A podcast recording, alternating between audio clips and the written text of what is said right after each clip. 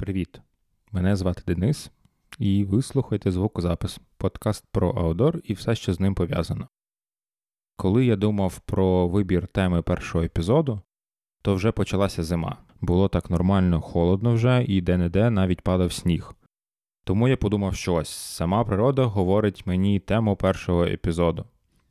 Щодо того, з ким записатися, в мене навіть не було особливих роздумів, бо це людина, яка зі всіх, кого я знаю, мабуть, найбільше проводить часу на природі взимку. І це не означає, що він десь гуляє або відпочиває зимою. Основна його робота це організація походів. Він водить людей в гори. І, як на мене, робить це найдушевніше зі всіх. Якщо говорити не про гори і не про походи, то, мабуть, добру частину місяця взимку він живе в лісі. Ну як живе, не втікає з міста і живе там. Він організовує і маркує е, змагання з орієнтування, які проходять щороку в нас у Луцьку. Е, ми про них будемо говорити в записі, ви про них почуєте. Слово, е, я говорив з Тарасом Сартюком, засновником туристичного клубу Антар. І говорили ми про зиму, як ви вже зрозуміли. Зиму в горах, зиму в лісі, на природі, навіть місто трохи зачепили.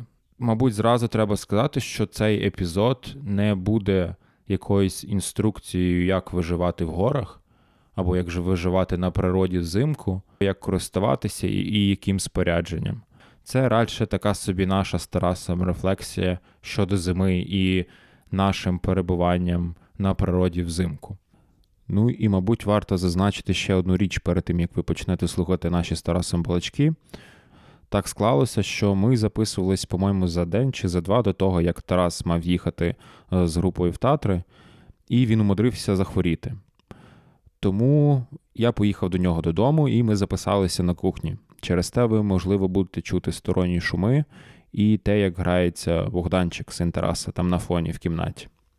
Ну, але бонусом цього всього є те, що Тарас записав для мене інтро на гітарі, яке ви, власне, зараз і почуєте. Тому приємного всім прослуховування і поїхали.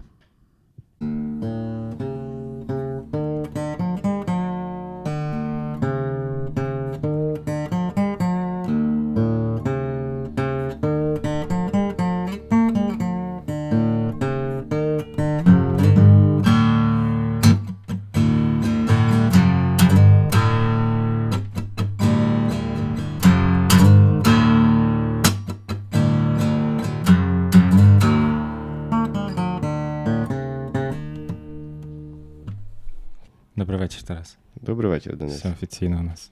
Як ти? Мабуть, не варто питати, бо ти хворий. Та ні, нормально, чесно кажучи. Вже така звична схема хвороби. Трошки важко, але ну що зробиш. А для контексту Тарас має їхати за декілька днів в Татри, правильно? Післязавтра. Післязавтра. Грубо кажучи, доба лишилась, тут в четвертій ранку післязавтра вже виїжджати.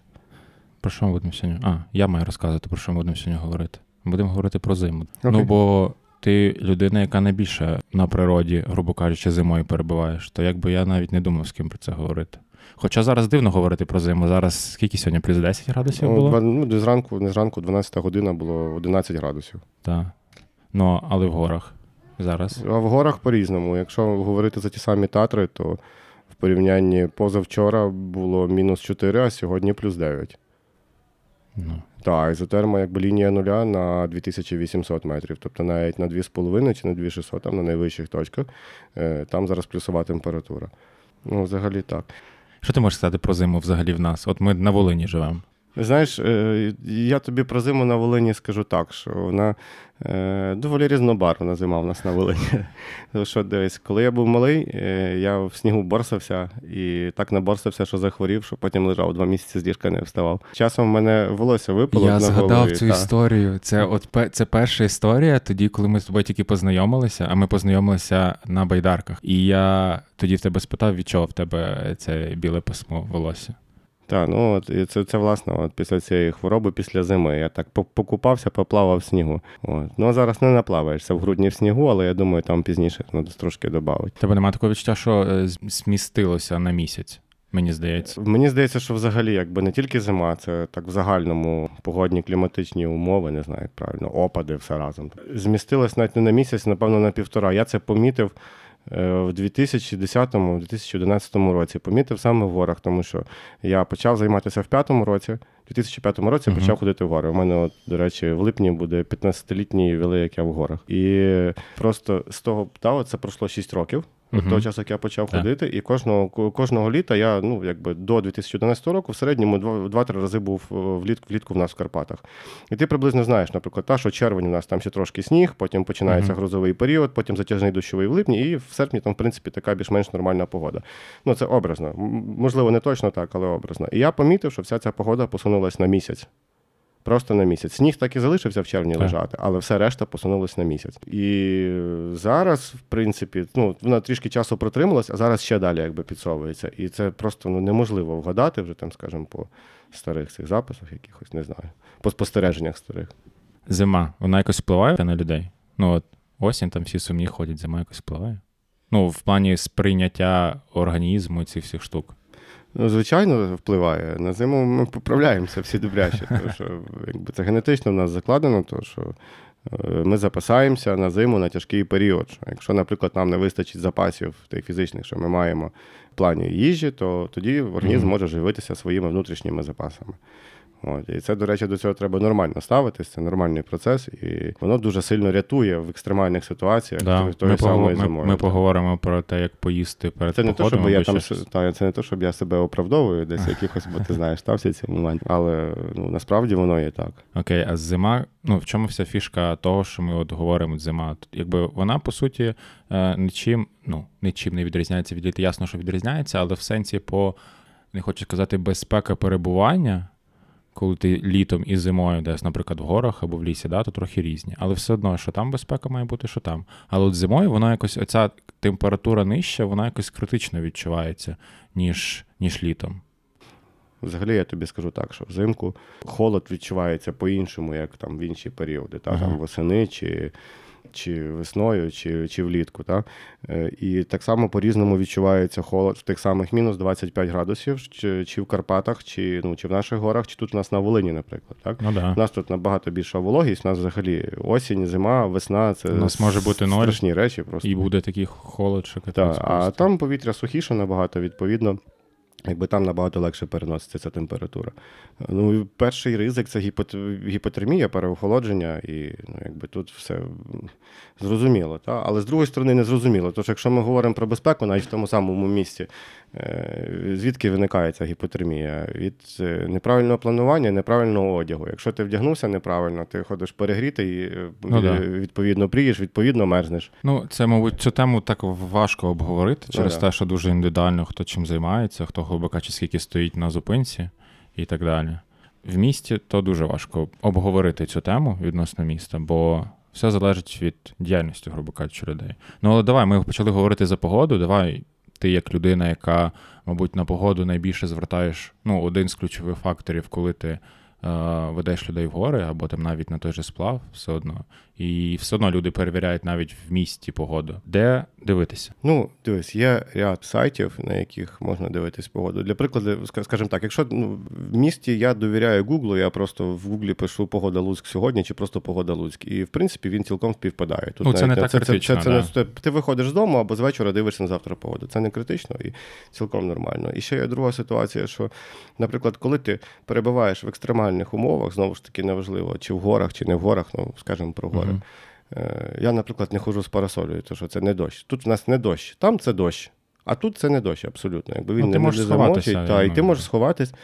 Е, ну, Так само, відповідно, з холодом ми ж плануємо якось там маршрути, переходи свої в місті там з пункту А в пункт Б, і є маса місць, де можна від цього всього, від якихось там зовнішніх е, факторів чи чинників заховатися. Того, якби не знаю. Тут не настільки ці, всі ці речі важливі, але так.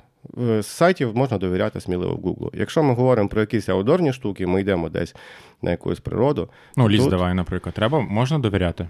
Е, Так, можна довіряти. Можна довіряти. Е, Я дивлюсь погоду на двох сайтах, дивлюсь на ViewWeather і дивлюсь на WindGuru. WindGuru, в принципі, скажімо так, на 90% він правдивий. Uh-huh. ViewWeather десь 85-80. Е, і Він мене, в принципі, ніколи не підводив. Що по Луцьку, що якби там по інших. І для прикладу, якщо ми беремо там дуже популярні якісь сайти, такі як Gizmeto, чи Meteoproc, uh-huh. чи Synoptic, то для прикладу, синоптик може тобі казати 100% дощ, а він гуру тобі скаже, що в тебе буде там 0,2 мм за 3 години, і ти приїдеш, а цього дощу немає. Це просто дуже серйозна вологість, така невеличка мрячка.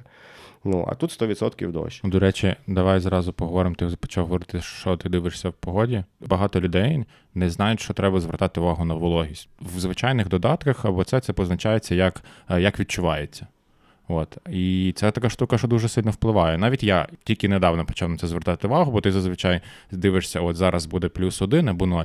Виходиш, а холодно. Ну, капець просто як холодно. Інший день виходиш ноль, ти вдягнувся, типу, так вже. Ти знаєш, що от ноль було вчора холодно, а виходиш в силу того, що вологість вже не така і воно вже не так відчувається. Так що, от вологість, да? раз це така штука. Вологість, швидкість вітру обов'язково О, треба дивитися. Пориви вітру, чи вони є, чи їх немає. Може бути стабільний вітер там 30 км за годину. Він не тільки, uh-huh. ну, він може бути там не такий страшний тут, а десь, наприклад, в горах, якщо є там сильніші пориви, то ну, це відповідно страшніше. Ну.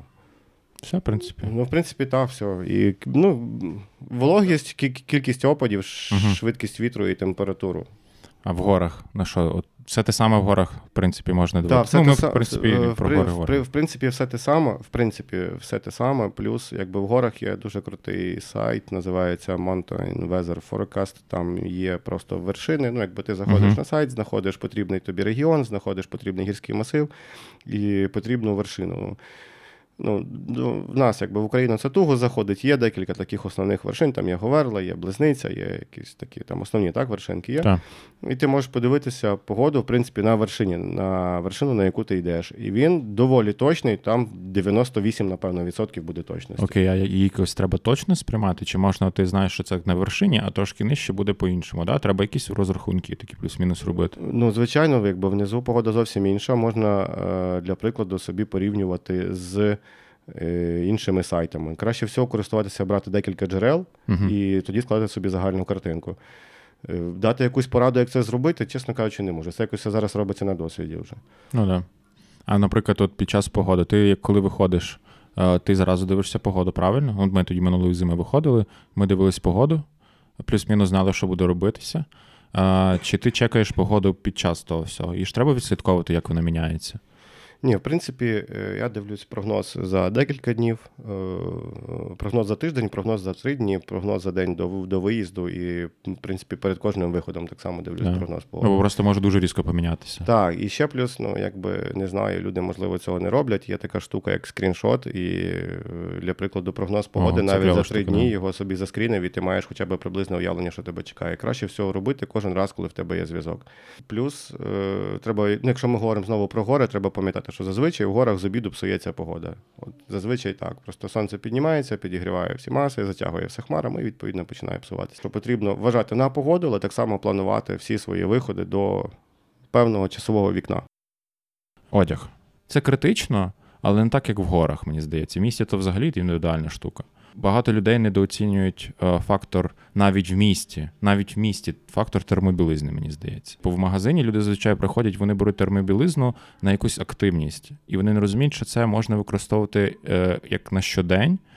Ну, як білизна на щодень е, в місті. Ну і ти не мож, ти можеш, по суті, не вдягатися як капуста, мати нормальну термобілизну і можна там вибрати на всі випадки життя, грубо кажучи. Як на мене, взагалі, все це питання одягу і термобілизни, в тому числі, це все питання загальної людської культури, і до цього не можна просто так взяти і прийти в один час.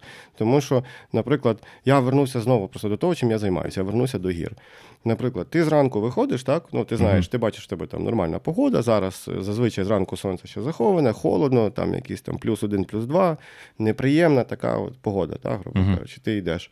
От. Але є одна така важлива штука. Ти починаєш йти, ти відразу починаєш грітися, правильно? Ну, це да. Відповідно, ти підбираєш собі одяг під те, щоб грітися. Якщо, наприклад, ти знаєш вже свій організм, що ти, якщо трошки пропотієш, то ти, в принципі, не захворієш, ти не перемезнеш, тому що зараз будеш активно рухатись. То ти можеш вдягнути якусь. Ну, Для для прикладу, я Фінляндію всю, всі тих 100, там, 30 чи 150 кілометрів, я все пройшов, всі пройшов в одній футболці. Якби Я тільки вдягав куртку, коли ми там ставали на якусь зупинку, там на перекур чи ще на щось таке. Чи ми вже ставали там на табір. А так постійно рухався в одній футболці. Причому температура була різна від плюс 15 до, до, до плюс 1. От. І я ніякого дискомфорту не відчував при цьому. Але я якби хочу сказати наступне: ніхто ніхто на нас, дітей, не вчив і зараз да. не вчить, як правильно одягатися, як слухати свій організм. І що немає нічого страшного в тому, що ти трошки підмерзнеш. що Не треба навпаки навдягуватись дуже сильно. Не ну, треба... Це в горах це важлива тема. Ми про це Та, поговоримо. І в місті, в принципі, те ну, саме. Да. І в місті, в принципі, те саме. Тому ну, це питання загальної культури. Це надзвичайно важливо, але до цього ми будемо ще довго-довго йти. Окей, що ми е, ще беремо з собою, якщо от ми там йдемо в ліс гуляти? Перше і найважливіше це взуття. Якщо ми говоримо про ліс зараз, чи про ліс там, коли вже буде там більше трошки снігу. Да, давай про сніг говорити, бо зараз то понятно. Знову там нічого немає. Ну, ну, якби я виходжу з того, якби е, виходжу зі своєї активності, що я буду робити, і де я буду ночувати. Ну, взагалі там планую, грубо кажучи, свій відпочинок. Високе взуття має бути, правильно? Так, наприклад, якщо я приїхав в ліс просто помаленьку погуляти, то взуття має бути високе, нога має бути захищена, шкарпетка має бути така, яка буде відводити вологу і зберігати тепло. І... Ну, Шкарпетка насправді ще 50% навіть, вирішує. Навіть більше шкарпетка, як на мене, mm. вирішує. Навіть більше. Я всі зими минулі проходив в звичайних кросівках, і в мене просто були е, шкарпетки, ну, типу, товстіші, ну, в сенсі товстіші е, для цього періоду. І просто, ну, типу, спокійно. Кросівки з гортексом, все кльово. Тільки що єдине, що вони були невисокі, інколи коли сніг випав, було трохи неприємно, коли воно всередині напихалося. А так то взагалі можна ходити. Ну, але це в ліс ми не беремо кросівки. Хіба ви на доброволець йдете? На змагання у нас є такі, там, де по орієнтуванню треба бігати, але все одно ви парите їх е, з бахілою. Я хотів сказати просто таку штуку з власного досвіду про взуття, що, скажімо так, не варто відкладати свої активності. Якщо, наприклад, ви приїхали потягом, чи ви приїхали автобусом, чи ви приїхали велосипедом в ліс, чи приїхали машиною, ну неважливо, приїхали ви в ліс, так?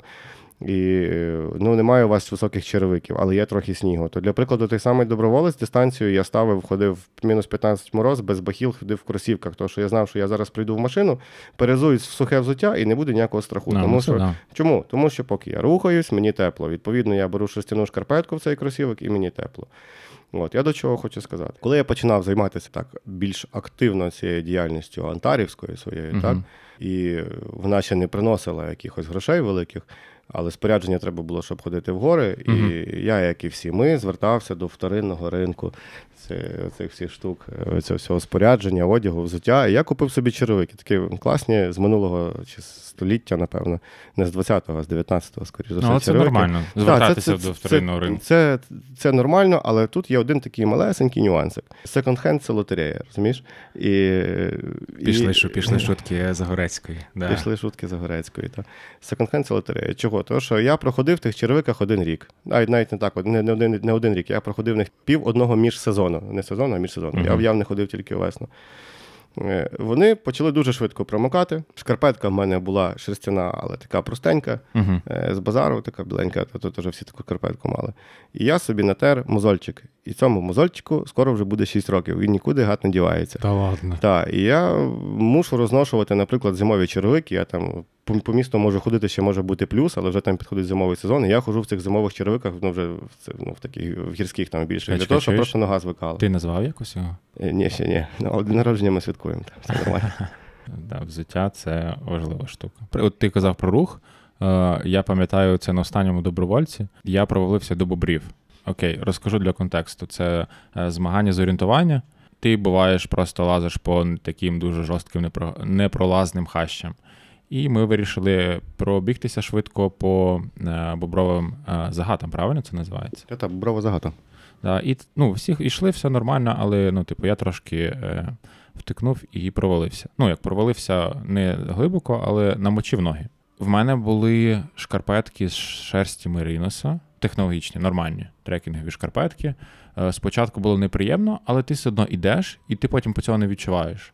Все одно, от наскільки шкарпетка з шерстю багато що вирішує. І оце, Я просто згадав, те, що ти кажеш, що от поки ти рухаєшся, тобі не ну, типу, не холодно. І вона потім навіть висихає. Так що в цьому плані дуже кльово. Ну, ще раз, просто якщо ми там не не знаю, я взагалі, чесно кажучи, не хочу, щоб всі ці речі сприймали як особисту пораду і брали собі просто на список, що треба робити а, тільки та так. Я думаю, що багато людей так знають ці всі штуки. Але... Я я, ну, я маю на увазі для тих, хто буде тільки починати цим займатися. Що, як на мене, це за велика відповідальність давати комусь якісь поради там з власного досвіду. Треба вчити навпаки людей аналізувати власні відчуття і під по власним відчуттям підбирати собі одяг і спорядження. Головне, це що, вилазити з дому, йти і пробувати. Ну, так, да, бо так, так, так, ну, так. типу, не. Так, Якщо- можна багато що не читатися, можна надивитися, можна наслухатись подкастів, а потім ти е, виходиш е, в природу, грубо кажучи, а там тобі природа каже: Привіт. Ну, для прикладу, якщо ми будемо говорити та, про те, щоб сидіти вдома або десь вилазити, то е, перший постулат лавинної безпеки говорить, що для того, щоб не потрапити в лавину, не треба виходити на гірський схил засніжений. Того, що будь-який засніжений гірський схил може бути в лавину небезпечним. Все. Ага. не, не хочеш лавину, сиди вдома. А якщо так, то треба знати просто правила безпеки. Я минулого сезону підсів на відео про лавини. Це була лекція, я не пам'ятаю, в горганах е, хлопців, які організовують фрірайд. І вони показували відео, як е, лавини сходять в лісі. В лісі. Тобто там не треба супер якогось такого схилу. Чувак просто з'їжджає по лісу, типу там малесенький схил, і там просто такий пласт бере і з'їжджає. Тобто, ну я не думаю, що в нас там на Волині супер, е, яка там у нас найвища точка. Е, Ти маєш знати. Ви, ви, висоту найвищої точки. Я не пам'ятаю. Ну, там, я не думаю, 92,7, що, здається. Да, то там, я думаю, що так супер велика Ні, ну, лавина нас буде, але це да. немає лавини Я просто згадав- на, на, на Волині. Я, про... я просто згадав, що лавина може в лісі зійти, але це в горах більше, ну, більшою мірою. Якщо ми йдемо гуляти в ліс, ми беремо бахіли, до речі, якщо є сніг? Чи можна просто. Беремо, обов'язково беремо. Беремо бахіли, якщо є сніг, беремо бахіли, якщо є мокра трава. Беремо. Це не є складно, це не є важка штука, це якісь 200 грам ваги, якщо ви дивитесь Мгм. за цією вагою. Але ви збережете сухими свої черевики чи навіть свої штани. І це набагато комфортніше і приємніше. Рукавиці. Я думаю, що це одна така з таких штук, яка може багато що е, вирішити. Ну, типу, або не вирішити, або навпаки зіпсувати. Рукавиці ну, чого? це. Ні, та рукавиці, рук- рукавиці треба, але знову ж таки, рукавиці в залежності від активності, від ситуації, що, що ми будемо робити. Якщо це буде флісові, вони намокнуть. Вони кльово будуть гріти, але ви пограєте сніжки з дітьми, і рахую, в тебе будуть мокрі рукавиці, які е, без толку, по суті. Ну, в принципі, так. Ну, але вони але, але вони знову ж таки вони частину тепла будуть зберігати, Ну, да. якщо мокрі, то, то, то, то не є настільки критично. Ну і тим більше, що боже, ну рукавиць на ринку зараз достатньо взагалі на любому. Можна підібрати під е, любі погодні умови, грубо кажучи. Ну, що не обов'язково, в принципі, але е, можна спокійно, якщо в місті ходиш, і ти, в принципі, в ліс погуляти. Що ще з собою візьмемо? Я от чогось мені, коли я сьогодні думав про це все, що, що з собою брати зимою, от такі, типу, з аксесуарів, які можна носити весь час і в місті, і в гори, і в ліс. Ну, це все- все залежить від телефону. Це павербанк. Тому що телефон зимою сідає дуже швидко. Телефон павербанк. Знову ж таки, ми виходимо для чого нам телефон і павербанк. Він нам потрібен для зв'язку з зовнішнім світом, якщо ми йдемо в ліс, наприклад. І зараз дуже популярним став він для навігації, тому що телефони мають GPS або AGPS-модуль. Е, Варто знати, що AGPS-модуль працює через стільникові башти чи стільникові вишки, Угу. а GPS просто модуль працює через GPS. Значить, а GPS менш точний, просто GPS більш точний. Але саме в цьому режимі телефон споживає дуже багато енергії. Відповідно, він Якому, дуже якому? І, ну, коли він працює, коли підключений GPS. Угу. Відповідно, відповідно, що? Відповідно, швидко сідає. Плюс ще ми додаємо до цього зиму холод, він сідає ще швидше. Але дивись, я подумав, сказав е, павербанк, але ж він теж розряджається, по, ідеї. Так, зараз ми до цього дійдемо. У нас в курсі у всіх є кишенька внутрішня, правда? Мгм. А якщо не в курсі, то є десь в сорочці, наприклад, або можна мати якусь сумку, бананку. Типу, вдягнути на, на Так, ми просто Мгм. ховаємо телефон туди і без лишніх потреб не, не, не використовуємо. Знову ж таки, в залежності від ситуації. Якщо ми йдемо десь там в ліс, Мгм. і ми знаємо, що немає зв'язку, і нам там треба, щоб був зв'язок, або ну, треба нам цей телефон використовувати, чи як навігатор, чи просто як телефон. Ну, Це там при сильному морозі можна заховати внутрішню кишеньку. Можна, я робив так, що телефон ніс десь ближче, якщо мені був потрібен, а просто повербанк ховав ближче до тіла, щоб його якби тілом гріти, щоб повільніше там е, він, він залишався в теплі і повільніше розряджався, відповідно. А телефон сів, сховав його, відігрів, знову включив. От, але я ще хочу сказати просто таку важливу штуку, що в будь-якому випадку може сісти і телефон, і павербанк. І тоді, якщо ми говоримо про навігацію, у нас лишаються тільки дві кривеньких рученьки. І з цими рученьками треба щось робити. І ми повертаємося до таких аналогових штук, як компас. і орі... це ці, і орієнтування в просторі. У мене є дуже такий яскравий приклад, е, дуже близький для мене людині. Ми подарували компас, просто як не знаю, та сказав. Та, він пішов. Е, Якийсь класний? Е, та Сільво, гарний компас. Він пішов гуляти в ліс, пропав і ніч, і треба йти шукати. І це було тут поруч біля Луцька. Він просто загубився в лісі. Телефон у нього сів, компас він вдома забув, а в нього був би компас, він ж приблизно орієнтується, де в нас знаходиться північ, де південь, де можна шукати дорогу, де. uh Ну, от На на шум ми можемо чути, це це дуже така, до речі, оманлива штука. Ти думаєш, що ти чуєш е, правильний напрямок, але в лісі він може звук путатися, ти йдеш взагалі в іншу сторону від yeah. дороги. А зимою ще краще чути. Так, зимою yeah. ще краще чути. От. Але знову ж таки, якщо навіть телефон не розрядився, якщо навіть телефон працює, все одно потрібно це знати і вміти, тому що сигнал GPS погано може проходити через крони дерев, він може скакати, він може деякий час вимикатися. Е, ми не можемо бути впевнені 100%, що над нами буде в той період потрібний спутник, і він покаже десь тебе в стороні. uh І ще один дуже важливий момент, якщо ми говоримо знову ж таки про Волинь, ви користуєтесь якимось таким загальнодоступним додатком, так не не, не спеціальним, куди можна завантажувати власні карти, uh чи чи там платним додатком з більш потужними чи картами. Мепсмі якісь, да? Ну так, якісь мепсмі, чи е, навіть просто скажімо так, я три роки працюю з картами Google знімками uh-huh. з космосу. Та, І я от зараз тільки на третій рік почав розбиратися. Я можу дивитися, я бачити, можу бачити дорогу, можу бачити стежку. Раніше я цього просто в ліс і все, більш нічого і не бачив, uh-huh. би, грубо кажучи. Навіть розрізняти, де є канал, а, а, а там якийсь ліс, а де є дорога. От я до чого веду, що карт Волинської області нормальної якості немає вільних додатках карт немає. Це це треба просто запам'ятати і знати, розраховувати на свій додаток, так так як є. Знаєш, от я просто не хочу, щоб зараз це все занадто складно. Ми ми типу говорили за те, що там от е, ну робити все занадто серйозно і складно для походів, наприклад, зимових в ліс. Але мені здається, найпростіше, що можна зробити, просто поїхати вже е, в ці як то сказати, підготовлені парки для прогулянок в лісах. Може ж є такі. Так, є. В нас ну. є воротні, в нас є. якщо ми... Ну, це біля Луцька ми так. говоримо зараз. Так, Якщо думаю, ми біля... говоримо про Луцьк, так, то в нас є воротнів, є Звірівське лісництво. Mm. І я думаю, що Там багато, багато є гуляти, інших так, міст. Ну. Боже, і зараз взагалі дуже, ну, не знаю, як Екос... О, екостежка. Екостежка, так. Да. Я, я, я, я, я зараз просто доведу думку до кінця. Дивись, тут така штука, що всі е, всі, всі чиновники і всі органи, не знаю, влади, не влади, органи, неважливо, там будь-які адміністративні штуки наші там в Україні, вони всі щось дуже швидко полізли в Фейсбук декілька років тому, почали створювати сторінки мається на увазі і лісництво, бо зазвичай саме от ми говоримо, да, воно якось прив'язано до лісників, uh-huh. там управління лісового господарства чи там на місцях якесь лісництво. Вони всі мають сторінки в Фейсбуці. І, наприклад, якщо ви знаходитесь там в якомусь там в своєму районі, хочете знайти, ви просто в Фейсбуці всі ці штуки можете знайти. Вони цим дуже сильно хизуються для того, щоб показувати свою а, роботу. Це, і це там зручно, є максимум. Так, це зручно, ну але мало хто про це знає. То, що... Але оцей факт, типу, що ти можеш написати лісникам, це прикольно. Ну я би навіть не думав в Фейсбуці. ну. Так, взагалі, я так знову ж таки поверну до свого досвіду. Треба більше питати, треба не боятися запитувати і не і не соромитись запитувати. Тоді Та ні, тут навіть такий фактор, що я би навіть не подумав про таке робити. Ну, ага. це, це, це прикольно. Окей, давай закривати цю тему прогулянок е, в лісі. Що ми ще термос якийсь беремо? Ну, поїсти, то О, окей, давай їсти. І термос їсти. Ми можемо мерзнути навіть в залежності від того, як ми зранку поснідаємо. Як, Якби я я, я б не з цього почав би, я б сказав би, ну їсти так, це важливо, звичайно. Але знову ж таки, ми знову повертаємося до того самого, до поставленої мети, що ми маємо робити в цьому лісі. І Гуляти. Гуляти. Насолоджуватись, робити фоточки. Так, у нас, бачиш, у нас якась така, якщо ми говоримо про про ліс, то угу. перша асоціація піти погуляти в ліс це шашлик, правильно. Ну, ну, ну, ну, ну, А зимовий ліс це те, що лишилося після Різдва? Ну, або після та, Нового або, року? Ну, ну, не так, навіть не шашлик, це посмажити сало. Ой. Це просто посмажити сало. От правда, отак воно. Це ще є. якщо людина зможе розпалити так. багаття зимою в лісі. Так, ну ну зазвичай так. Ну, може, з молодших ні, там старші люди це все всі вміють робити. Угу. Практично всі, скажімо так.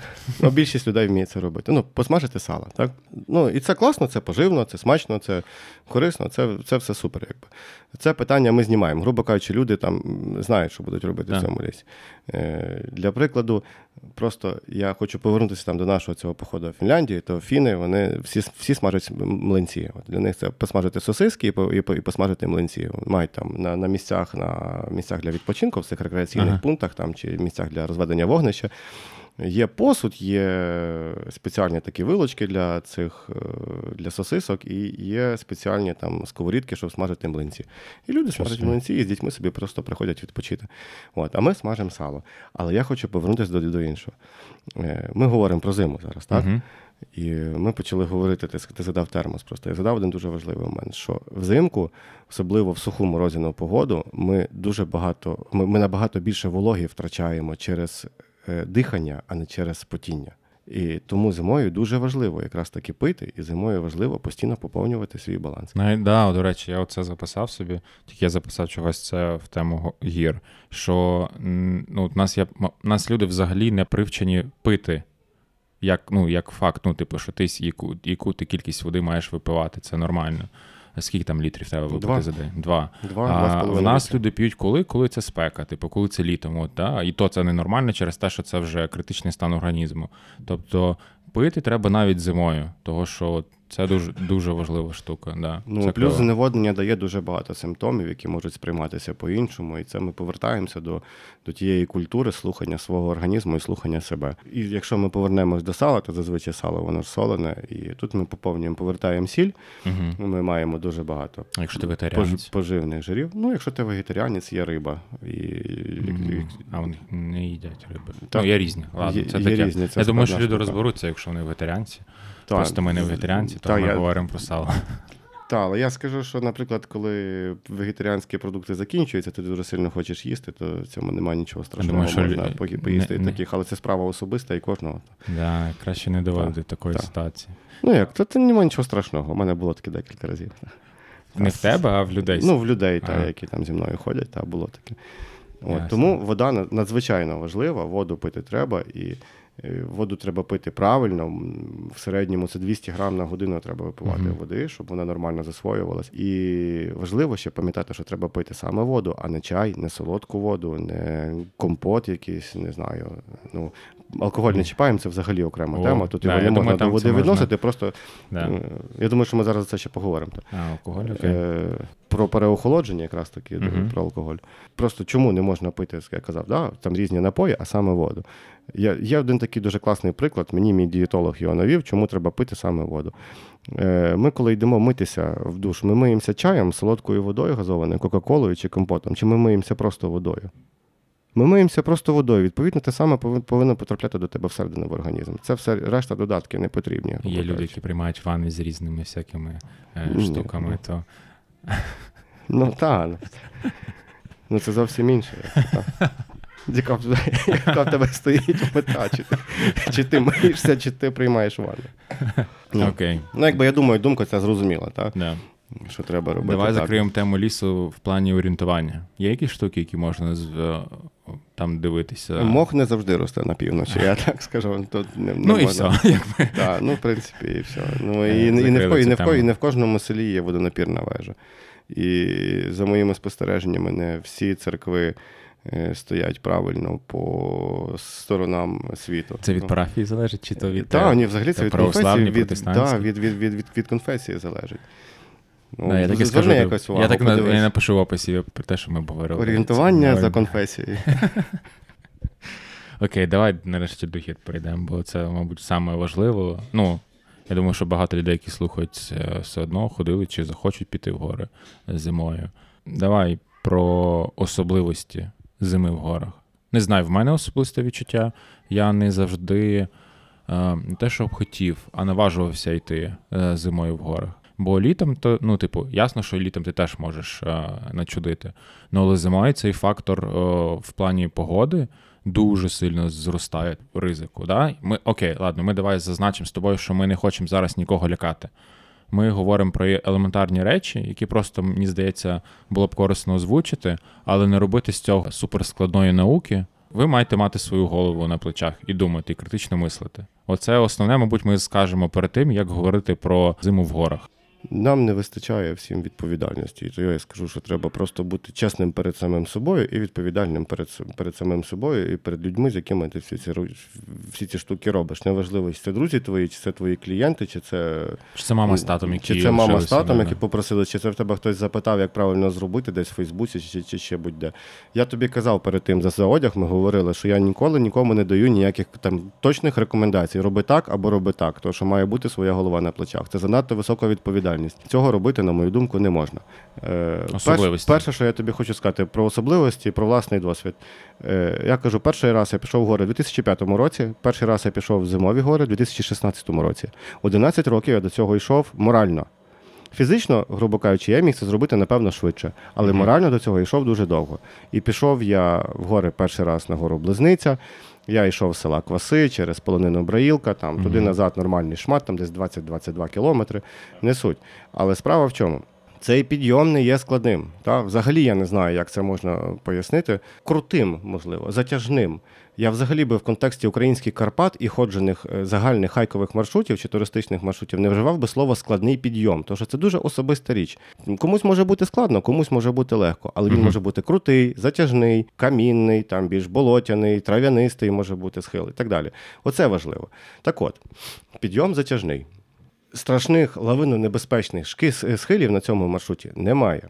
Грубо кажучи, їх там немає. Так? Якщо це будеш виходити вліво, вправо в сторону, там заходити з іншої сторони на цю uh-huh. вершину, так, то ти там можеш потрапити або справа. Ну, це західної сторони на Карніс, або е, з е, східної сторони чи південно-східної можна потрапити на цей лавинонебезпечний схил, де з Луцька, до речі, там знайомі мої лижники, в якому році там лижі погубили, каталися в лавині. Ну, це і там окрема історія. Не суть. Грубо кажучи, він такий цілком безпечний. Плюс там їздить ратрак який забирає фрірайдерів, які спускаються в кваси. Uh-huh. Там їздить ратрак. І зазвичай там є нормальна, накатана, натоптана, тверда, суперкласна дорога. Якщо випадає свіжий сніг або супербагато снігу, як в нас з тобою було минулого року, uh-huh. то то це ти ну, ти пам'ятаєш, та, це важко, ти провалюєшся і ти втрачаєш сили. До чого я хочу сказати? Я на близницю ходив, здається, вісім разів з 16-го року, і uh-huh. зі всіх і зі всіх восьми разів я був там тільки два рази.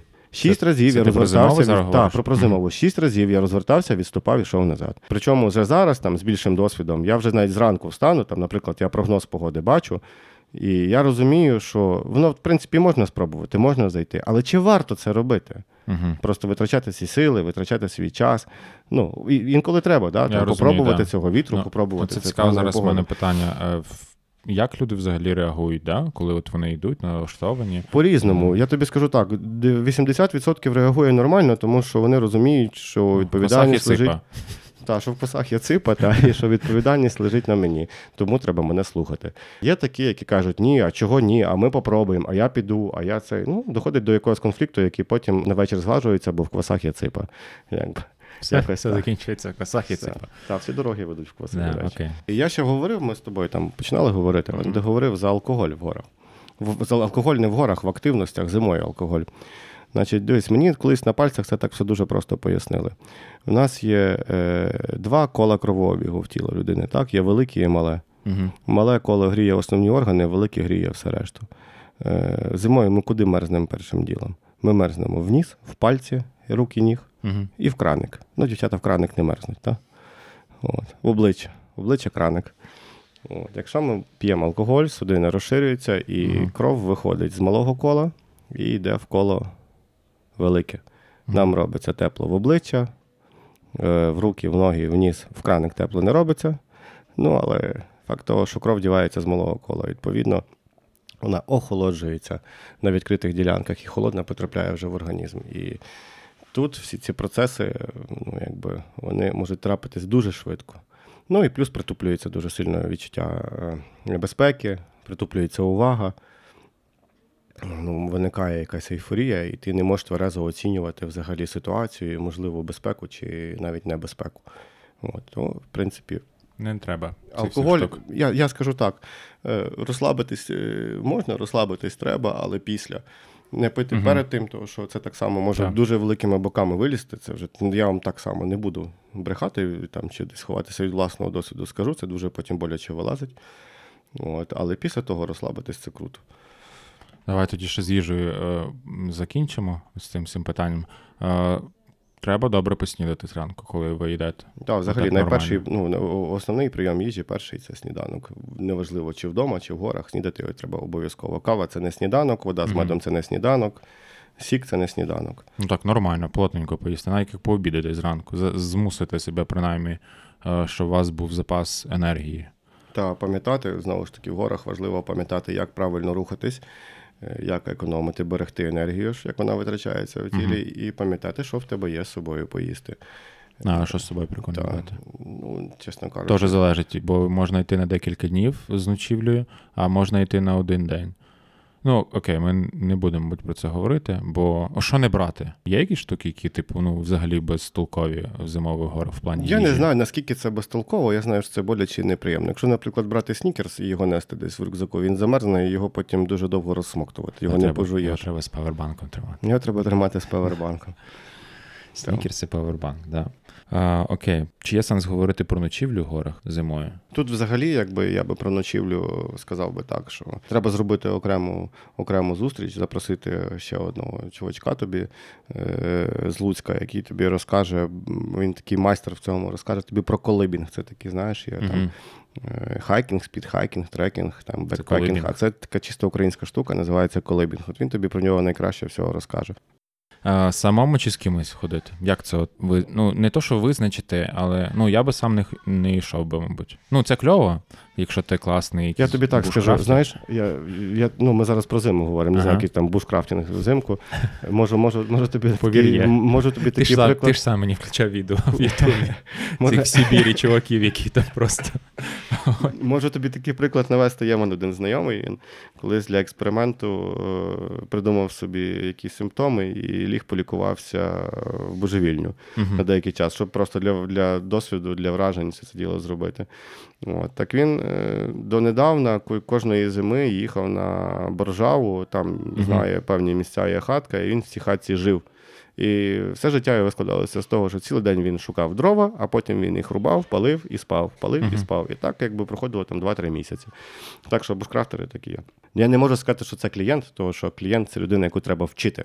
Це не клієнт. Є в мене такі вже, напевно.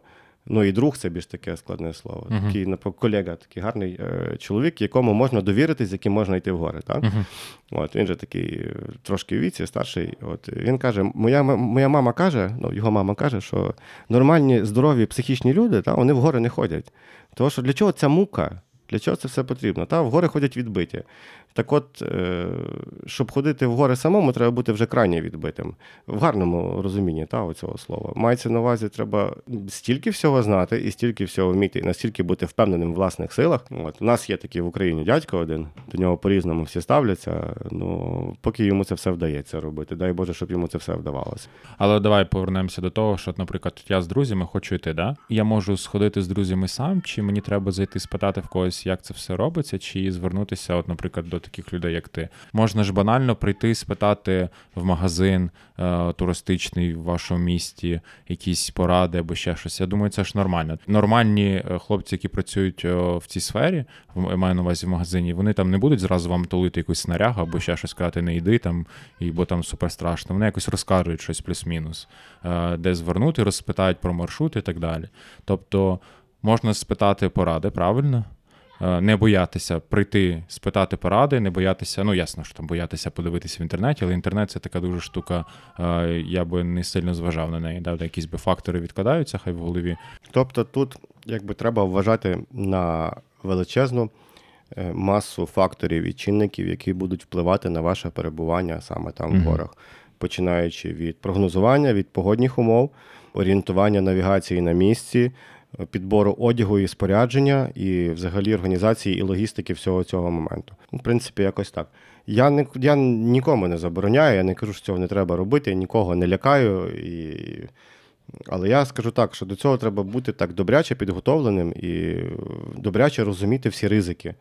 Ну, того, що якби Погода міняється в горах надзвичайно швидко. І... Зимовий це відчувається просто в геометричній прогресії. Так, і ми говорили про холод у нас на Волині, то, наприклад, е, низька температура в горах відчувається зовсім не так, як тут на Волині. Зовсім не так, наприклад, як у вас вдома. Там, наприклад, біля це, моря. Чи... Ну так, це логічно, це це гори, але все все одно, типу, там просто може так холодно-холодно, да, потім подує вітер, і вам просто в N раз більше стане холодніше. Буде вітер видавати все ваше тепло. Ну окей, давай е, поговоримо далі про те, якщо ти, грубо кажучи, ти треба тверезо оцінювати свої знання, що ти знаєш, і що може статися, порадитися, якщо ти не впевнений в чомусь, не боятися спитати людей, які знають, навіть там спис... написати. Не соромитись, не да, соромитись да, не соромитись, навіть буквально написати навіть тим людям, які там е, водять в гори, да, спитати, що так і так, от що ви порадите. Я думаю, що адекватні люди вони скажуть, типу, ну, типу, вони не будуть так само, як я наводив приклад е, з магазинами. Так само я думаю, що адекватні так, люди я тобі скажуть... скажу, що, наприклад, я завжди раджу, завжди можу сказати, що варто чи не варто. Ну, як не ну. так, не, не раджу, а кажу, чи варто, чи не варто це робити.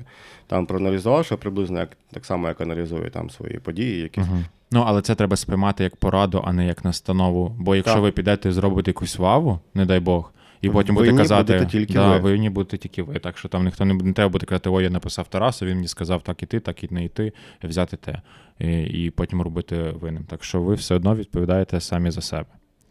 Окей, давай повернемося. Я згадав за ваву в горах.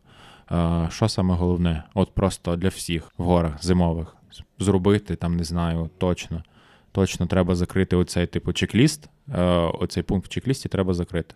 А давай ти скажеш свою версію, я потім скажу свою. Ти мене нагрузив, чесно кажучи, бо багато всякого головного нема чогось одного. Зареєструватись рятувальників. Так, зареєструватись рятувальників. Мені це це, так. це взагалі саме головне. От так, ти але... ви можете голим іти. От просто реально, ти можеш ти голий, е, там не знаю, робити рекорд України по е, сходженню, не знаю, без одягу на якусь вершину, але якщо ти не зареєструєшся в рятувальників. Так, дивись, то то дивись, це дуже важливий, це мега важливий, обов'язковий, не так, це обов'язковий момент. Треба зареєструватись рятувальників. Це є безкоштовно безкоштовно. Це можна зробити по телефону. До речі, у нас друзі є рятувальники, з якими ми разом ходимо в гори угу. з Львівської області. Вони запустили в себе онлайн-сервіс. Це можна зробити онлайн.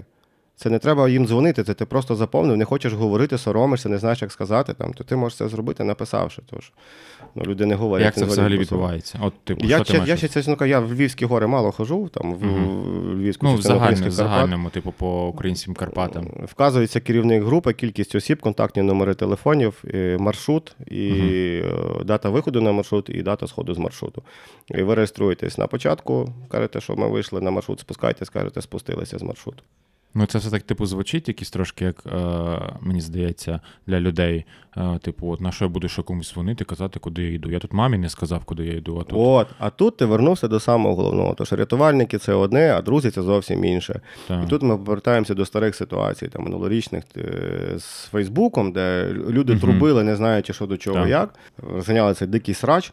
Як ти кажеш, всіх горіло добряче, та? але але близькі люди не знали, що відбувається. Тому треба як на мене, завжди, наприклад, е, в мене є там своя там власна гірська пошукова рятувальна служба Мар'яна називається, моя дружина. Вона uh-huh. знає всі маршрути, куди я йду. Uh-huh. Детально по дням, що сьогодні я роблю, що завтра я люблю, де я буду, я виходжу з нею на зв'язок. Вона, грубо кажучи, є ще одним моїм контролюючим органом. Вона знає, де я знаходжуся в певний період uh-huh. часу. Е, це може бути друг, це може бути рідня, це може бути мама, тато, бабуся, неважливо. Але ще має бути якась одна людина з цієї великої землі, яка вдома в комфорті, в теплі з нормальним зв'язком, яка може, якщо не дай Боже щось не так, за вас якби передати інформацію про вас далі. Угу. Тому що у вас зв'язок перервався, павербанк, телефон сів до побачення. Ну да. А пам'ятаєш, ти мені розказував, що є ще одна така штука, що якщо ти не не шариш, грубо кажучи, ти ну тебе не то, що не можуть не пустити, але рятувальник е, скаже, що ти не готовий. Ти. Він може тебе задати декілька питань. Ну, от що робити, наприклад, якщо почнеться те-те-те, то що ви маєте плюс-мінус орієнтуватися. правда? Ну, взимку, плюс взимку вони ще аналізують по твоєму зовнішньому вигляду, чи ти готовий, чи ти не готовий. Як ти одягнутий, що в тебе з одягу, з Якщо ти на місці, якщо ти не онлайн. Так, якщо якщо ти не онлайн. Ну, онлайн не знаю, чи вони задають питання, це я там уточню uh-huh. цих своїх колегів, як це в них відбувається. Ну, Це з безпеки, напевно, ну так, ти правий, це, напевно, саме основне, щоб знали про тебе, де ти є, і тут, і в горах безпосередньо рятувальники, і люди тут вдома, які залишилися. Угу. Ну, давай, може, розкажемо про цей фільм. Хай якщо хтось захоче подивитися, якщо не дивився Розкажи про, про цей фільм. Про Сніжні Барс. Ну, е, є класний фільм вийшов, е, називається Сніжні Барси.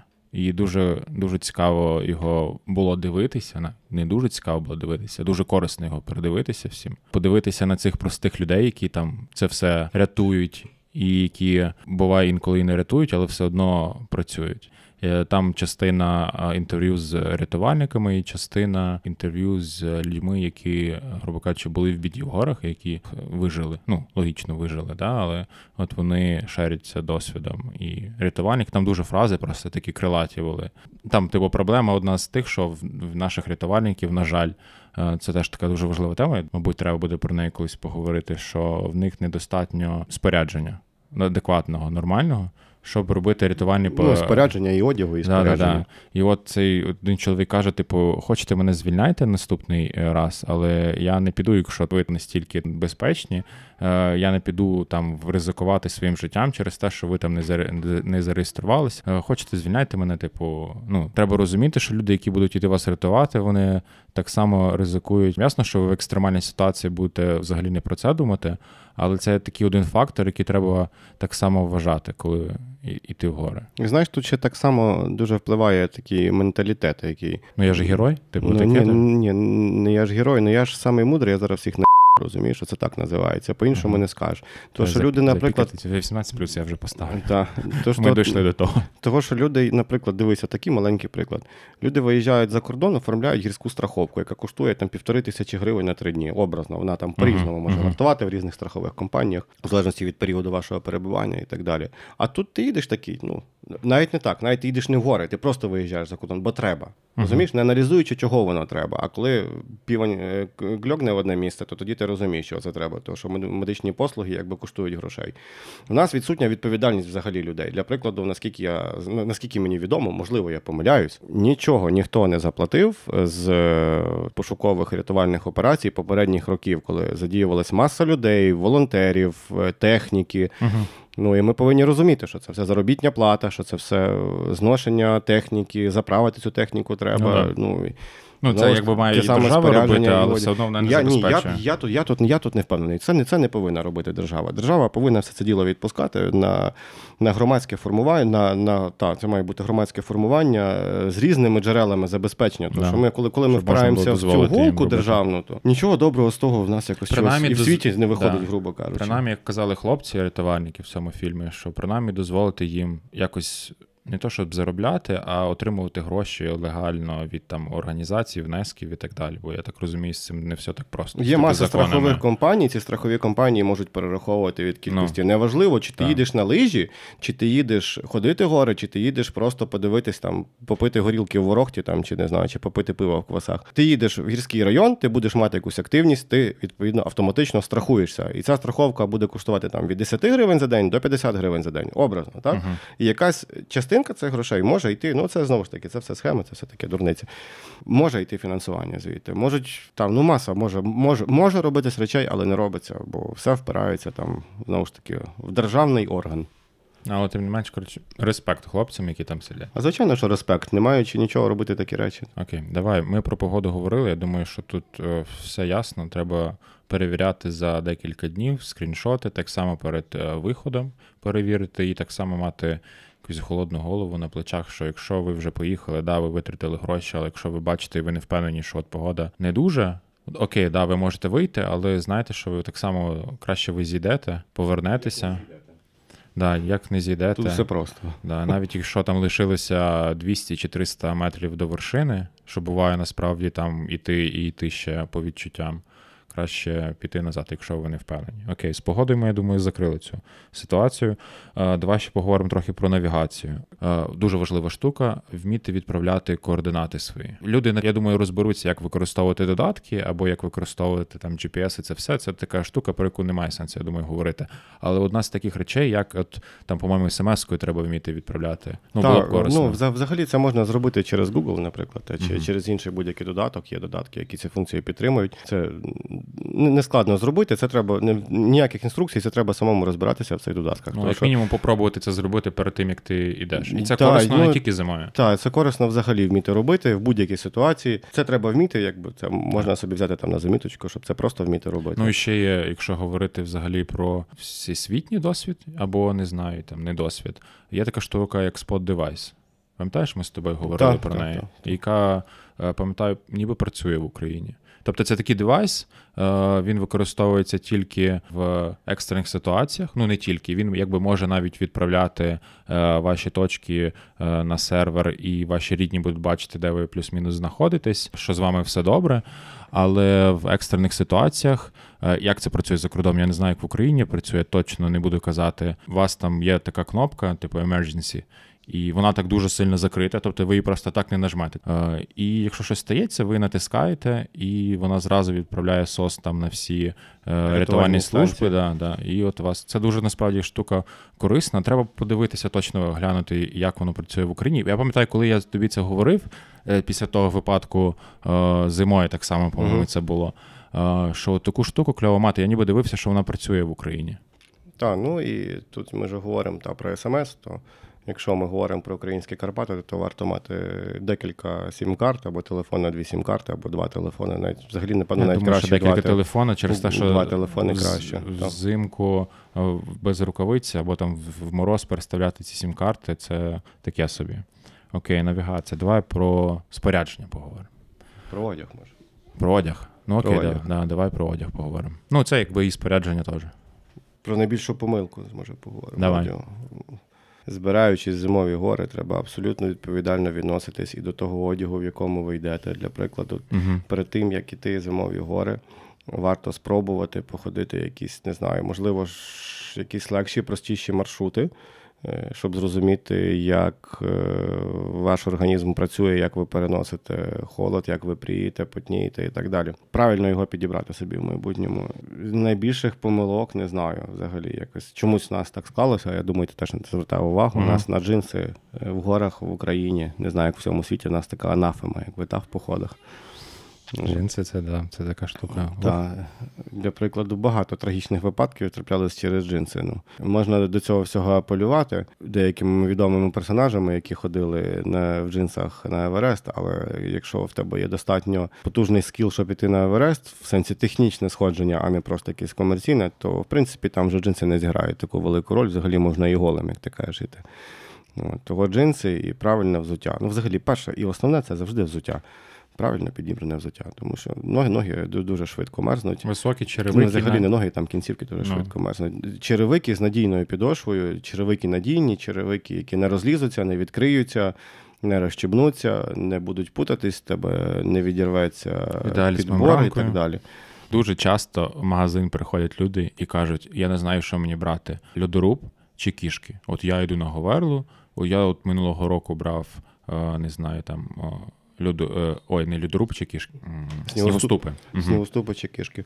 Ну, снігоступи, взагалі, чесно кажучи, вони якось так е, не знаю. Може, я раніше не спостерігав, просто їх настільки багато не було. Зараз вже є набагато більше. І це така дуже рятівна помічна штука. Якщо вміти ними користуватися і знати, як ними користуватися, і взагалі, якщо ними правильно користуватися, отак. І ну, якби та, ти розумієш, та, що і я думаю, що люди розуміють, що снігоступи це для великої маси снігу, а кішки це більш для твердого, там, для фірну, льоду і так далі. На зараз, ну, наразі в Карпатах я б не сказав би, що на зараз є багато льоду, хоча він так потрошки з'являється. І Ну, схил- це може бути місцями робиться. взагалі. Так, це може бути місцями.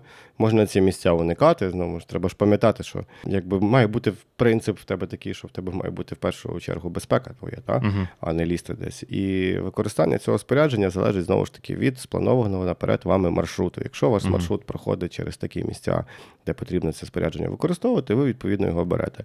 Окей, ми поговорили про снігоступи, про кошки і про льодоруб. Ні, людоруб ми не говорили. А, Н- ні. Не знаю, людоруб теж така штука. Е, Ну, якщо ви не вмієте ним користуватися, навчіться, я так скажу. Можна собі трошки пошкодити шкіру і поверхню свого тіла. Та і ноги можна проколоти, і боки, і все що завгодно, і в голову він теж дуже добре влазить.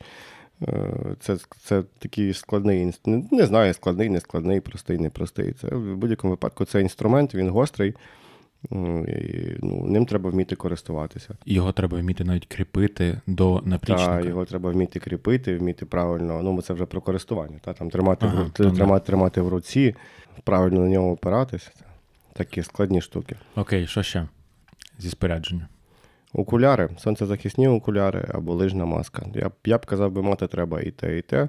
Е, в контексті uh-huh. використання окуляри повинні захищати від ультрафіолету, а маска захищати від вітру. Та бувало, і люди розказували, е, що наші нам ті окуляри, а потім типу дуже сильно жалкували. Але ви вважаєте, що у вас є, грубо кажучи, два джерела світла: це сонце.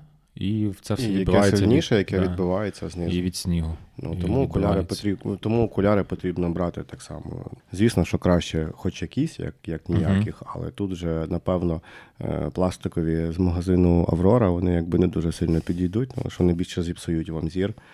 Е, да, До речі, там дуже до, до цього треба категорія. Дуже, ну, типу, ставитись дуже воно відповідально. Так, да, Воно не не задумуєшся над цим, але насправді, от навіть підбираючи окуляри.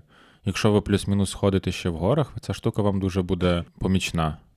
І правильно підібрати категорію, в залежності в яких ви горах ходите. І так само з маскою. Ну, типу, штуку, очі треба так само захищати. І я тут тільки що говорили про окуляри, і я згадав, що є ще один такий фактор, який так само недооцінюється, так само, як у нас немає людей звички це робити. Це сонцезахисний крем. Ну, тут так, це такі правила гігієни, які стосуються тих попередніх речей культури можу тіла. засмагати тільки літом. Але якби тут... Ну, не тільки, якби, знаєш, не те, щоб засмагати тільки літом і. Згоріти, окей. Згоріти, так, згоріти можна тільки літом. В горах можна згоріти за 10 хвилин. І згоріти так, що потім буде страшно. Зимою. Там відкриваються всі. Ти пам'ятаєте, мені фотографію показував якось. Там відкривається якось всі пор, все лоб, ну просто ну, це було це, якби це було влітку, але це було в Альпах. І якби там температура була мінусова. Але справа в тому, що і того, що шкіра. Е, постійно піддається дію ну, цих ультрафіолетових променів, грубо кажучи, ви згоряєте. Шкіра починає виділяти сама захисний цей такий шар жиру і там ще всяких uh-huh. там лімфи, напевно. І Тобто, ще потієте. Так, Точно не скажу. Ну, от якраз для захисту шкіри, uh-huh. так, вона вона сама починає виділяти ці ці захисні всякі речовини. От, І їх не можна змивати. А цей чоловік він змив і неправильно перед тим використав не той крем, тому що він взяв крем для засмаги, а не від засмаги. Таке буває. А, і знаєш, я тобі так скажу. Е, ну, от Ми говоримо там про про аудор, та, в загальному, ага, ти розумієш, зимою. Я так хочу вернутися от в цьому плані. Е, є такий класний фільм, написаний, знятий по книзі, називається Into the Wild, та, і всі його дивляться, і в кого не запитаєш, там, да, люди більш так романтично. Музика Еді Ведера, Канада, там чувак втікає, Magic, шукає Magic себе, та Magic Bass. Мене от, цікавить. От, Я кожен раз людей питаю, яка мораль цього фільму? Та? Яка мораль цього фільму. От, І всі починають щось розказувати, там, суспільство, яке на тебе впливає, людина живе в дикій природі. Ні, хіра. Тут є тільки одна мораль. Уважно читай книгу. То, що він неуважно прочитав, з'їв не то, що треба, і вмер. Все дуже просто. Це знаєш, це як німецькі казки на ніч. О, Є в мене друзі там в Німеччині, там вже їхні родичі, діти породились. От він розказував німецьку казку на ніч. Е, хлопчик е, не слухався маму, е, наївся землі і вмер. Там там все дуже просто. Це це, дуже схоже, це дуже схоже на українську літературу в школі. Так. Пам'ятаєш, це ходили по Фейсбуку. Е, цей, До Хеллоуіна страшні всякі штуки. Це просто. Що ще з таких речей? Давай, може, про рукавиці. Тут про рукавиці можна більш цікавіше говорити. Якщо зняти рукавиці, так uh-huh. руки дуже швидко на металі замерзнуть. Варто мати ще якісь тоненькі рукавиці. Їх це їх, лайнери називають. Лайнери, так. Їх не передягати, щоб вони були постійно. Але для захисту від там сильнішого вітру треба мати зовнішні якісь. Uh-huh. Вони там російською мовою верхонки називаються. О, тобто в тебе вже виходить три шари. Тому рукавиці це теж це, це доволі складно. Ну, В рукавиці важливо, рукавиці мусять бути. Які, ну це вже там знову ж таки okay, давай. Ми поговорили задачі. про шари. Давай, мабуть, закриємо тему з одягом з шарами плюс-мінус. Окей, це термобілизна, це все ясно, зрозуміло. Словом, тепла термобілизна, в якій ви знаєте, що ви не змерзнете. Е, тепла, але не груба. знаєш. Тепла, але не груба. О, це Наші люди і тонка термобілизна, яка по суті може виконувати роботу, це несумісні речі. Їм треба все, щоб було грубе, і ще грубіше грубо. Окей, термобілизна. Далі йде фліска або пуховий светер, або синтетичний. Так, обов'язково. Ще щось треба брати? Оце ми про другий шар говоримо. Е, ну, не знаю. Знову ж таки, треба дивитися по погоді і по власним своїм відчуттям. Ну, лишня фліска не буває тоненька ніколи. Краще мати тонкий фліс і і, і пуховий. Ну так, да, просто фліска трохи важить. Ну, знаєш. Е, краще хай воно важить. Краще хай воно да. важить. Там 200 грам лишніх не зіграють. Ну, в ідеалі пуховий або синтетичний светр. Він легенький, він кльовий, е, кльовий в плані теплозбереження. От так само ми не будемо говорити, що краще пух чи синтетика. Тут кожен сам як хоче, в кожного свої вподобання. Я би, мабуть, брав би пух, так якби зараз він весь гідрофобний і спокійно можна намокати, е, його мочити і так далі. Окей, другий шар. Е, ой, третій шар. Третій шар в нас іде або. Ну, це якби це шар, який захищає від дії зовнішніх чинників, від е, вологі, вітру. Ну, скажімо так, це штурмова мембранна куртка. Мембранна, щоб вона дихала, випускала вашу вологу назовні і захищала від зовнішнього цього всього. Діло. Ну, Тут так само можна. Зараз, як ти тільки говориш про кожен який шар, ти розумієш, що тут можна цілий подкаст тільки по цьому записувати. Так, по одному шару. Я думаю, що я з хлопцями з магазину ми позаписуємо по взагалі по одягу і по тому всьому окремий подкаст. Лижна курточка може бути? Може бути. Якщо а... ми говоримо про Карпати, може бути лижна курточка. А Лижні штани? Лижні штани не знаю. В залежності від. Е, ну, дивись, якщо правильно планувати все це діло, якщо ми, наприклад, плануємо, що ми йдемо в лижних штанах всі помаленьку, то можуть uh-huh. бути лижні штани. Якщо йти швидко, то в лижних штанах ну, буде да. не дуже комфортно, бо за приїзд. Ну тут да, зводиться все до того, що вам головне так само не перегрітися. Бо якщо ви перегріваєтесь, ви втрачаєте багато вологи, енергії, yeah. і на тому теж може бути кінець. Ну і бачиш, е, ми от знову з тобою балакаємо, балакаємо зараз, і е, я говорив, та, що треба спробувати перш за все, та, як uh-huh. ти себе там почуваєш, uh-huh. як організм uh-huh. себе поводить, навчитися себе слухати. Ну, Ми взагалі пережили таку еволюцію в спорядженні. Та? Ми з тобою декілька днів тому дивились там старе саморобне спорядження радянське. І зараз воно зайшло до нас на ринок, і воно кожного кожного року оновлюється, і ми все нове там пробуємо.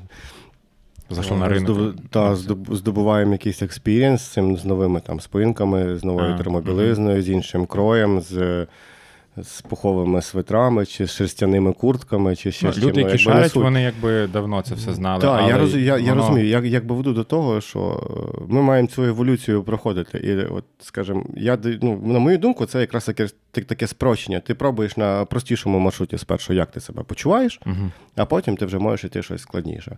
Мені здається, що якщо послухати цей подкаст буде, то це більше таке буде як е, прогулянковий в горах. Це не такий буде жорсткий, типу ти йдеш на декілька днів, бо там можна починати навіть від спальної системи розказувати півгодини, як що і яке воно має бути, і закінчуючи, я не знаю, там так тими самими шкарпетками і е, рукавицями. Я думаю, що це можна так само окремо поговорити. Окей, ми про спорядження. Плюс-мінус поговорили. Знову ж таки, не бійтеся питати. Як кажуть, за спрос не б'ють. Якщо почалася срака, то таке дуже, звісно, складне питання, якщо почалася срака, що робити.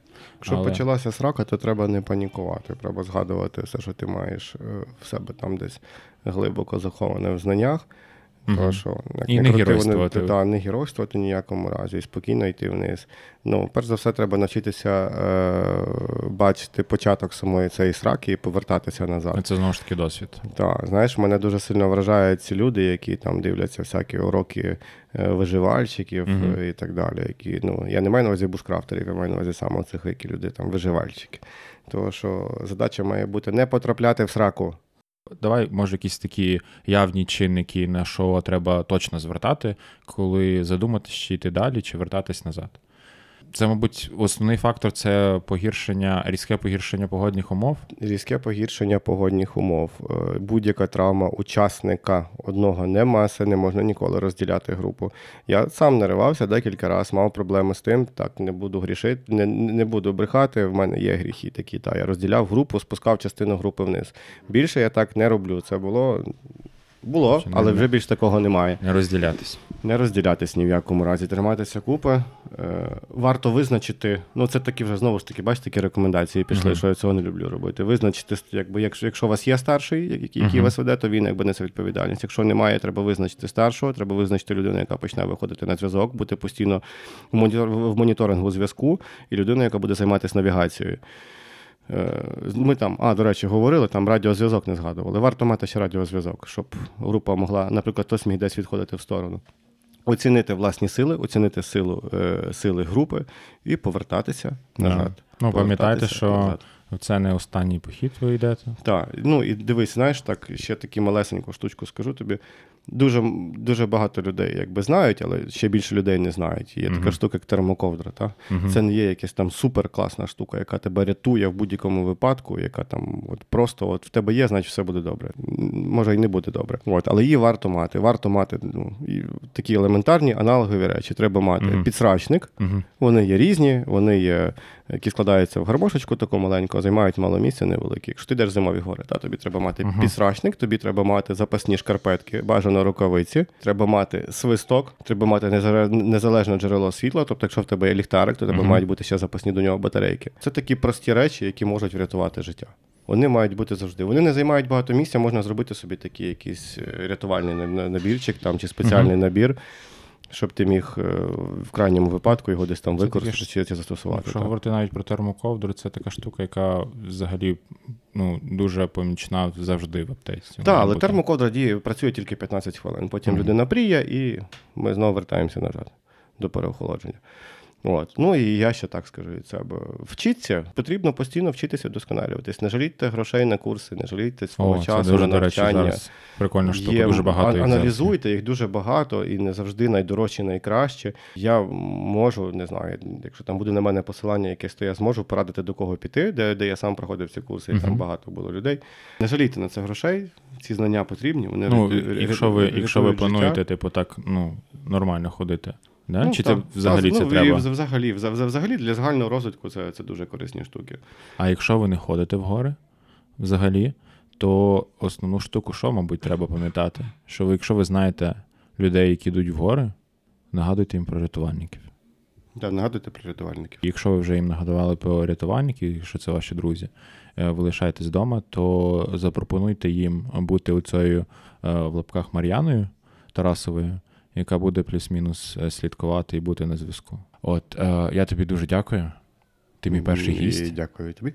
Я тут взагалі дуже хвилювався, бо то якби перший, я тримаюсь, перший я раз. просто Я знаю, що ти, ти тримаєшся, бо ти в, те, в тебе вже там досвід на телебаченні, всі ці речі. Я знав, до кого я йду. Я знав, з ким перший раз записуватись.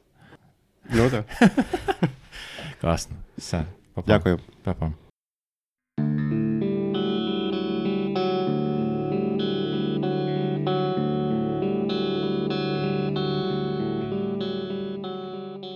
Ось така розмова в нас вийшла з Тарасом кухонно атмосферна. Але якщо у вас лишилися якісь питання відносно погодів, маршрутів тощо, або ще краще ви захотіли з Тарасом сходити в похід, пишіть йому. Я всі контакти лишу, де це тільки можливо. А з вами ми почуємося вже в наступному епізоді.